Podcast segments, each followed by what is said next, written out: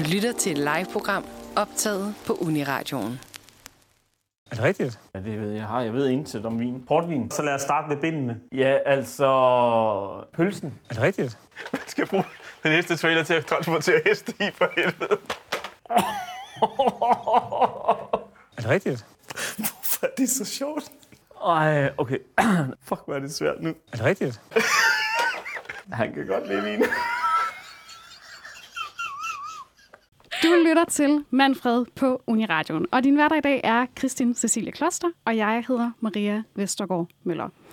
Og hvis du synes, at mandstemme i jinglen her lyder en lille smule bekendt, så har du muligvis set Kender du typen? Vild med bøger eller Fremtidens drømmehaver, eller været til et musikalsk talkshow om vinyler på eksempelvis Roskilde Festival. Det er naturligvis tv-vært og livsstilsekspert Flemming Møldrup Stemme, der taler om, og ham er vi altså heldige at have med os i studiet lige nu. Velkommen til, Flemming. Tak. Og, og tak for den fine indledning. Selv tak.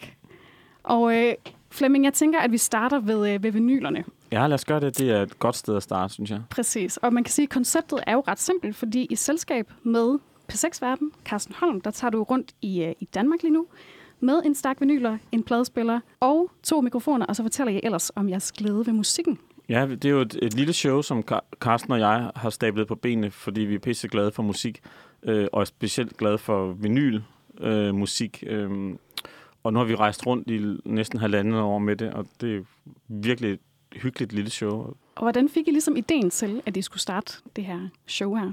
Jamen, det startede over i Aarhus, fordi at øhm, Carsten under Aarhus Festuge skulle holde nogle arrangementer på en lille café, og øhm, så havde han fundet på den her idé om at invitere nogen over, og så snakke om deres yndlingsmusik.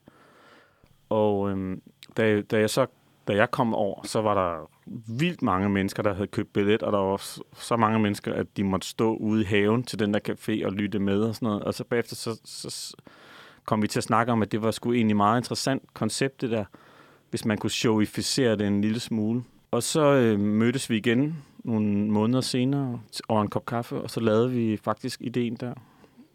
Og det er en ret fin lille idé, jo, som handler om, at vi fortæller om den musik, der har formet os. Musik rører jo os alle sammen hele tiden.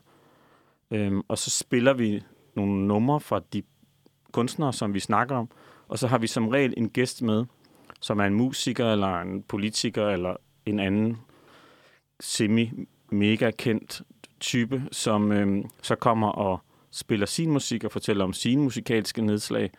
Og hvis det er en musiker, så har vi som regel også, så slutter vi som regel showet af med en lille mini-live-koncert. Det lyder dejligt. Ja. Øh, men Flemming, det er jo sådan, at de fleste mennesker i dag, de hører jo deres musik øh, på online tjenester. Jeg hører Ja. selv min musik på øh, Spotify. Ja, Men hvad er det, der er så særlig fedt ved vinyler? Jeg, jeg læste et interview med en fyr, der hedder Daniel fra Odense, som øh, også er på jeres alder, formoder jeg. øhm, hvad hedder det? Og han fortalte, at han er vokset op med det her streaming. Og, øhm, og så arvede han en dag en pladespiller af sin bedstemor, og så købte han en plade, og så opdagede han pludselig, at det der med at sætte en plade på og sidde med coveret og læse i inderslivet, hvem der spillede, og læse tekster og læse med og sådan noget, det synes han, det bragte ham tættere på kunstneren på en eller anden måde. Jeg tror, der er jo noget varme og noget, noget organisk i at spille øh, vinylplader, og jeg tror, det er det, der er så fascinerende. Øh, I hvert fald, hvis jeg skal tale for mig selv, men også åbenbart for Daniel der. Ikke? så, så der er jo helt klart et eller andet med at komme væk fra det digitale og over til det analoge, og måske igen begynde at mærke noget fysik omkring musikken, for det gør man jo ikke i dag. Nu har jeg selv lige cyklet herind, og så har jeg hørt et gammelt band, der hedder Deacon Blue, og det er jo bare så nemt at finde det på sin player, og så har man det i hovedtelefonerne. Øhm, men jeg mangler jo alle de oplysninger, jeg gerne vil have. Hvem er det? Hvad hed forsangeren? Hvornår er det her nummer indspillet? Alt det, der. alt det der, det skal jeg så google mig til, men hvis jeg sad med en vinylplade, så, øhm, så kunne jeg sidde og læse med og hygge mig med det. Og Flemming, vi beder jo altid vores øh, gæster om at tage et stykke musik med. Ja, Og øh, du har også taget et, øh, et nummer med til os, nemlig Vi er en stor familie af Lars H.G. ja. Og Hvordan det, kan det lige være, at det blev, øh, blev det nummer? Ja, undskyld, jeg afbrød. Nej, men det er fordi, at øhm, øh, jeg er noget ældre end jer, formoder jeg. altså, Det tror øhm, jeg også, du er. Øh, og jeg, på et tidspunkt, min far kommer fra Israel, og på et tidspunkt var jeg nede og bo hos ham i slutningen af 80'erne. Og det eneste, jeg ligesom havde med hjemmefra, det var en Walkman med et kys af himlen farvel kassettebånd. Øhm, og så jeg har hørt det album igen og igen og igen, mens jeg har gået rundt ned i Israel og været under fremmed himmelstrøg. Så det er bare sådan et album, der betyder rigtig meget for mig. Men når jeg så er kommet hjem og er blevet lidt ældre, så har jeg, jeg ligesom fundet ud af, at det her album, synes jeg, er måske det bedste danske album, der nogensinde er udgivet. Og, øh, og så synes jeg, det der, vi er en stor familie, eller vi er en stor familie, det er bare en god reminder om, at vi også på en eller anden måde alle sammen hænger sammen, og vi skal huske at passe på hinanden, og på alle mulige skøre måder. Jeg lægger alt muligt forkert ned i det nummer, helt sikkert, end Lars har ment med det. Men jeg synes, det er et virkelig dejligt nummer. Fantastisk nummer. Jeg er helt enig. Øhm, og vi er altså i fuld gang med at snakke om et øh, andet musikalsk indslag, øh, man kan opleve netop nu. Det er øh, nemlig øh, to mikrofoner og en stak vinyler. Og jeres tur, det er jo et øh, tilbagevendende arrangement. Ja. Og øh, på Carsten Holms Instagram-profil, der giver han følgende beskrivelse af jeres live shows. Øh, vi hylder musikken, liveoplevelsen, samværet og musikken, vi ikke Mhm. kan lade ligge. Hvad har øh, responsen været på det her musikalske liveshow? Altså øh, overvældende positiv. Øhm, vi har været mange steder efterhånden, synes jeg, og, og alle steder er der dukket øhm, folk op, som er interesseret og dedikeret og, til musik og elsker musik. Og så er der sådan ligesom to niveauer af publikummer. Der er øhm, dem, som bare elsker musikken og synes, det er hyggeligt at sidde og høre lidt musik. Det er jo en anden form for live-koncert, kan man sige. Man sidder to mennesker på en, på en scene og spiller plader. Det er jo, men alligevel så er det jo høj musik, så det har sådan et live-udtryk. Det er den ene del af publikum, og den anden del af publikum er så, altså musiknørderne, ikke? som jo synes, at hver gang vi har spillet, øh, afholdt et show, så kommer der flere af dem op og siger, ah, næste gang, så kan I godt lige tage at sætte to timer mere af. Ikke? Fordi de synes bare, det er så fedt at sidde og tale om musik på den måde, vi taler om musik på. Vi kommer virkelig, vi kommer jo hele vejen rundt. Vi taler meget om tendenser og, og, og strømninger, øh, og så taler vi jo sindssygt meget ned i selve numrene og kunstnerne og sådan noget, så det er, det er meget, det, det er faktisk et ret velfungerende lille bitte show, synes jeg. Har du nogle sådan særlig gode oplevelser eller minder fra et af dine shows? Ja, jeg tror, at uh, Roskilde Festival står hos Carsten og jeg som et... Uh, der, der tror vi... Altså, vi havde ikke forventet, at det ville blive til en fest. Jeg synes lidt, vi synes begge to lidt, det var en fest, da vi var på Roskilde Festival med showet. Øhm, øh, og det var en kæmpe oplevelse for os begge to. Vi var helt høje, da vi gik derfra, fordi shit, altså aldersgruppen til vores shows varierer meget. Men der er ingen tvivl om, at den, den hælder mere til den altså 30 plus, ikke? Men på Roskilde Festival var den virkelig, altså, der var en virkelig ung, ikke? og folk kunne synge med på stort set alle numre. Der var jo kæmpe fest. Jeg ved ikke, om der var nogen af jer, der var der.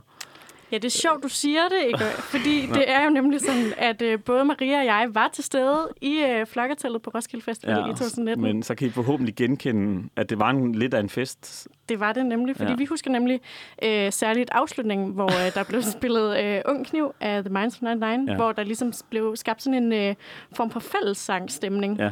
Øhm, ja, og øh, altså, Vi spiller... En af de ba- bands, vi spiller i, i showet, det er uh, Minds of 99, og vi spiller tit Ung Kniv. Og det, vi har fundet ud af, at alle kan synge med på det, mm. det er ret interessant. Det der med, hvis der sidder nogen, der, nogen, der er lidt ældre, og så nogen, der er helt unge, så kan de alle sammen sidde og synge med. Så så det er virkelig et nummer, der har fat i folk, og, og på Roskilde Festival fik vi virkelig øh, syn for sagen, ikke? fordi det var jo, der eksploderede det jo i fællesang. Og lidt også i late, da vi spillede late. Vi slutter altid showet af med laid back uh, Sunshine Reggae. Mm. Og så sidder folk jo helt sådan her selv, ikke med armen over hovedet, der gynger med til det der Sunshine Reggae nummer. Og det har også bare fat i alle mennesker, altså i alle aldersgrupper, det nummer der. Og hvad er det, der ligesom er, er særligt ved at spille på en, en festival, frem for andre steder for eksempel? Jeg tror, det der øh, var fedt ved Roskilde Festivalen, det var, at dem, der er der, er jo sporet ind på musikalske oplevelser. Vi skal ikke øh, overvinde nogen. Det kan man godt have nogle gange, når man sidder i en koncertsal eller i, i et spil, på et spillested, der kommer nogen, så sidder de lidt måske med armen over kors. For nu skal de også lige finde ud af, får vi noget for pengene her, ikke? Men på festivalen, der tror jeg, alle er sporet ind på, at det her, det, det handler sådan set om musik og have det sjovt. Så, så øhm, jeg tror, det er den store forskel, at alle på festivalerne i hvert fald... Øh, vi spillede også på Smukfest det år, og, øh, og det var lidt det samme. Folk er bare åbne og elsker øh, musik på festivaler og synger med på alt. Også det, selvom de ikke kan teksten. Ikke? Ja. Fordi de måske enten er lidt småfulde eller er lidt bagstive eller et eller andet. Ikke? undskyld, men øh, bare høre, tager I to ud og spiller? Fordi at I har lige nu indtil videre, er det da en kæmpe fest. Det kunne være, vi skulle Det kunne- overveje det. Det kunne ja. vi godt finde ud af. Jeg vil godt booke jer. Du lytter til Manfred på Uniradioen. Din hverdag i dag er Christian og Maria, og så har vi jo, som I måske kan høre, stadig besøg af Flemming Møldrup. Og øh, inden pausen snakkede vi lidt om øh, det her musikalske talkshow, to mikrofoner og en stak vinyler. Ja, og jeg, jeg glemte at sige, at hvis man har lyst, og det synes jeg, man skal, specielt øh, jer, der lytter med, så spiller vi altså på huset i november og en enkelt gang i december. Så prøv lige at tjekke øh, vores øh, Facebook-side, to mikrofoner og en stak vinyler, for der tror jeg, jeg tror nok, datorerne står derinde, men det ville være fedt, hvis I kom. Den, øh, den opfordring er hermed givet videre. Fedt. Ja, og nu skal det altså handle om noget andet aktuelt, fordi det, som mange måske øh, kender dig mest fra Flemming, det er jo selvfølgelig din medvirken i livsstilsprogrammet Kender du typen? Ja, Hvor du som sådan med- livsstilsperson. Undskyld. Præcis, ja. hvor du jo med, øh, med mere eller mindre sådan succes spurgte dig ind på, hvilken kendt person det er, I er på Ja. besøg hos. Mm.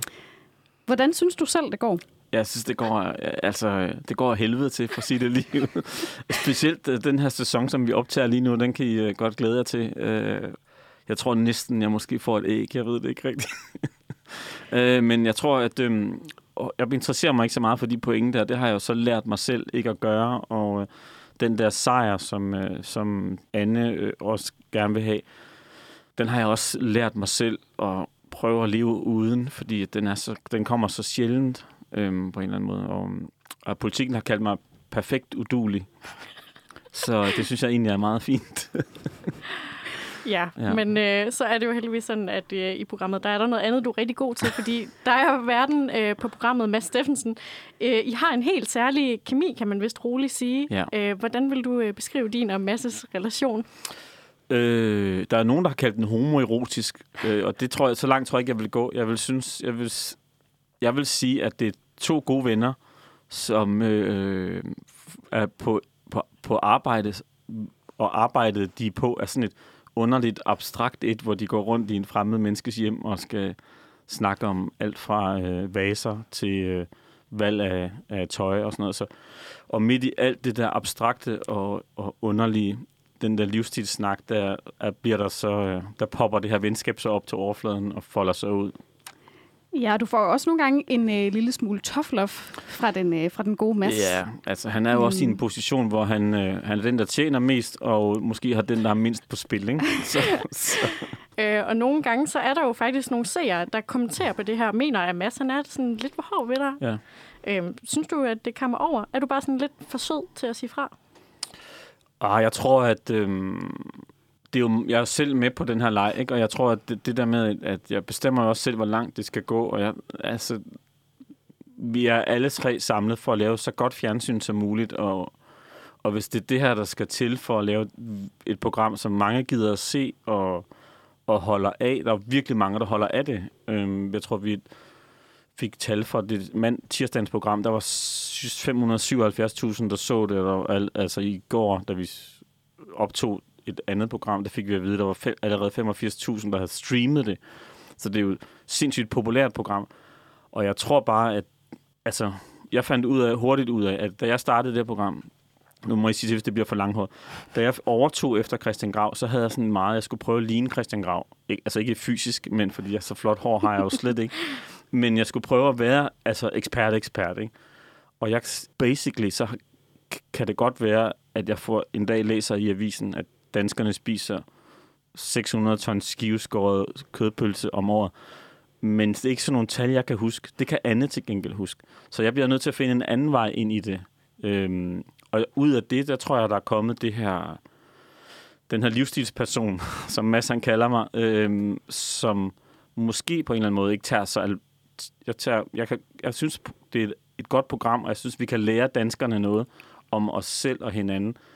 Men det er jo ikke rocket science, og det tror jeg, den tilgang har jeg ligesom bragt med ind i det. Så jeg tror, det er blevet lidt mere loose. Og i kraft af, at det er blevet lidt mere loose, så tror jeg også, at Mads er blevet lidt mere loose. Og så øh, dukker den her type ting op, og jeg og jeg svaret på dit korte, det korte svar på dit spørgsmål er, at nej, jeg bestemmer jo sådan set selv, hvor langt vi skal gå, ikke? Og, og jeg synes jo bare, at det her det er sjovt, fordi jeg ved, det resonerer sindssygt godt blandt dem, der sidder og kigger med. Ja, du nævner jo det her med, at, at folk er virkelig glade for programmet. Ja. Øh, og, og Kender du typen har jo efterhånden 26 år på banen. Ej, det er fuldstændig sindssygt. Det er ret vildt. Ja. Øh, og du har jo selv været med siden, øh, siden 2015. Ja. Udover din og Masses relation, hvad tænker du så er årsagen til øh, livsstilsprogrammets øh, succes? Jeg tror, at det, øh, vi var hjemme hos Jussi Adler en gang. Han var også helt vild med det. Og så, og så kom vi til at snakke om, hvad fanden er det, der gør, at folk gider at se med. Og så sagde han, at han synes, det var et portræt. Det var, fordi det var et portrætprogram. Det var et anderledes portrætprogram. Og vi, vi andre synes jo, at vi laver sådan et livsstilsprogram, hvor vi klæder danskerne på med fakta om hinanden og sådan noget. Men, men han synes, at det vi i virkeligheden gjorde, var jo at lave et portræt af hovedpersonen. Bare et anderledes portræt. Ved at vise hovedpersonens ting og tøj og snakke om hovedpersonens måde at køre bil på og, og tage på ferie på og sådan noget der. Så, så, og det tror jeg egentlig, han har ret i. Mere ret i, end, at, end, at, end vi tror, som Danmarks Radio øh, tror i virkeligheden. Ikke? Fordi jeg tror, de vil gerne have, at det er et program, hvor vi lærer hinanden noget om hinanden. Og det er det jo også lidt... Jeg tror, der er rigtig mange, der ser med, fordi at, øh, det er et portrætprogram. Og så, så, og så tror jeg også, der er mange, der ser med, fordi at de synes, at øh, det er sjovt. Vi har fået en sjov kemi alle sammen. Alle Mm. tre er ligesom... Vi har jo også... Anna er jo også på en eller anden måde blevet indrulleret i det her. Øh, masser, jeg har gang i på sin egen måde, så øh, ja. Du lytter til Manfred på Uniradion, og din hverdag i dag er Maria Vestergaard Møller og jeg selv, Christian Cecilie Kloster. Og vi har øh, stadigvæk Flemming Møldrup med i- os i studiet. Øh, og før musikken, der fik vi altså rundet din medvirken i livsstilsprogrammet Kender du typen af? Og også øh, tidligere har vi snakket om to mm. øh, mikrofoner og en stak vinyler. Men øh, nu kunne vi godt tænke os at snakke lidt mere om, øh, om dig, Flemming. Ja, fyr løs. Fordi øh, før du blev livsstilsekspert, så var du sådan relativt ukendt for danskerne. Ja, øh, for nogle danskere. Ja, Der var en sådan- sluttet kreds på 15-20 mennesker, som kendte mig rigtig godt. Ja, men sådan i den, øh, den brede befolkning. Og man Mm. må jo sige, at efterhånden, så har du fået en plads i rigtig mange hjerter. Øh, også både Maria og mit. Og, øh, Altså i hjerterne. ja, ja. Hvor dejligt. Og, øh, og nogen vil måske sige, at du er øh, blevet en form for popkulturelt fænomen, for ja. Der både citeres og bruges Mhm. i memes og laves øh, merch Mm. af. Mm. Hvordan, øh, hvordan føles det at gå fra at være relativt ukendt til at være øh, kendt? Ja, altså, jeg tror, at øhm, det der med at komme i kendertypen, det gik jo ret stærkt, når man først, øh, jeg kan huske, da jeg, altså, da jeg så det første program, jeg var med i, øh, da det blev vist i fjernsyn, der eksploderede min Facebook med venneanmodninger, så, så jeg havde så altså godt, for, der havde jeg på fornemmelsen af, at det, her, det, det, det, det kunne et eller andet, der var noget magtfuldt ved det. Men jeg tror først, det gik op for mig det år, hvor jeg fik en henvendelse fra nogle unge mennesker, som skulle på Roskilde Festival, og virkelig gerne ville lave en Flemming Møldrup Camp dernede, om jeg havde lyst til at lave en playliste, som de kunne spille, når de var i campen. Øhm, og så tænkte jeg, det er da meget fedt. Og det gjorde jeg så, og så sendte de mig billeder dernede fra. Så kunne jeg se, at de havde fået lavet sådan nogle masker med mit ansigt, og nogle, nogle øh, tatoveringer, man kunne smøre alt top, altså på og sådan noget. Og så tænkte jeg, okay, nu, nu sker der noget, som jeg ikke helt forstår, fordi nu... Øh, jeg har en ret bred, hvis man må godt kalde det fanskare, jeg har en ret bred fanskare, helt fra de helt unge, sådan nogen, og som jeg, og så til de ret, ret ældre, primært damer, øh, hvad hedder det, som er, som er på min mors alder og op efter, ikke? Så jeg spænder ret bredt, og da jeg ligesom ramte den der Flemming Møldrup camp dernede på Roskilde, der havde jeg det sådan et, nu sker der det for mig, som der skete for Paul Køller i, øh, i 90'erne, tror jeg det var, da han ligesom dukkede op til overfladen igen med hans Kaj og Andreas-sangen. Det der med, at man bliver sådan et, til et fænomen, egentlig. Jeg ved ikke rigtigt, altså jeg ved ikke, kan ikke forkl- jeg ved ikke, hvad det er, om det er min lidt, øh, der er også mange, der kalder mig flimse, om det er lidt sådan en, den der karakter, som er sådan lidt fjollet, og ikke rigtig kan finde ud af at være med i det her tv-program, som måske i virkeligheden, hvis man skal prøve at lægge en fiktionsskabelon over det, er blevet sat ind i det her, uden egentlig at vide, hvad det er, vedkommende er blevet sat ind i. Så jeg ved ikke, om jeg har fået sådan en ting, men jeg, altså, folk er vildt søde og vildt glade, og jeg, jeg, jeg synes, det, det er altid hyggeligt, når folk kommer op og siger, øh, er det rigtigt? Eller kommer op og siger, hvad for en type tror du, jeg er? Eller sådan noget. Så det er meget, jeg kan godt lide det. Ja.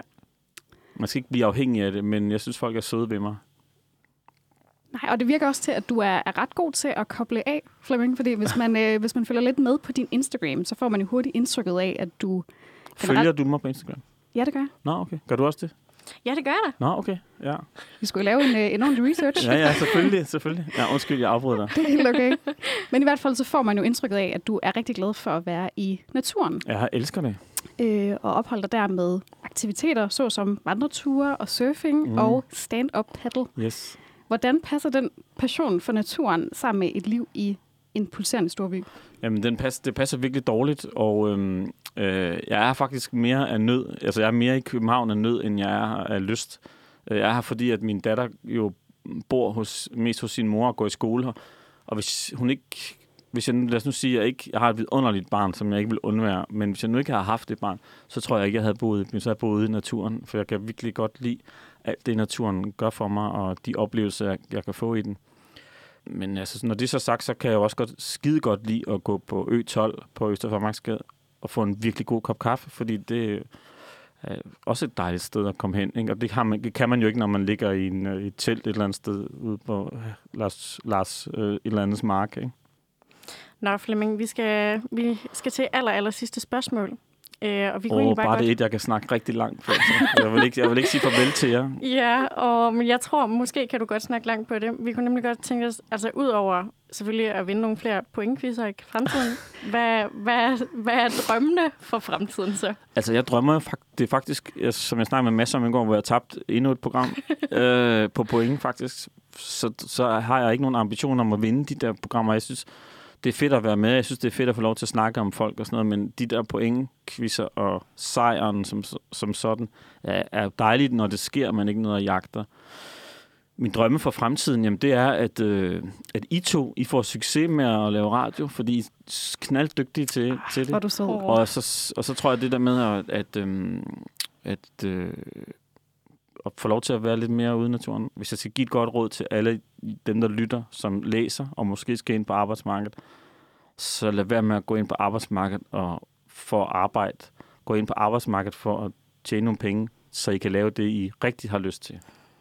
Et, Jeg ved øh, ikke øh, Et dejligt råd at, øh, at slutte af på. fuldstændig. Mm. Ja, vi når jo desværre ikke mere. Men øh, du skal have en kæmpe tak for besøget, Flemming. Ej, på det er mig, der takker det. er Fandme sødt, at jeg inviterer mig. Dejligt, du vil komme. Og alt muligt held og lykke med, øh, med showet og med mm. Pointquizerne og med, hvad du end øh, begiver dig ud i i fremtiden. Ja, tak, var I søde. Tak.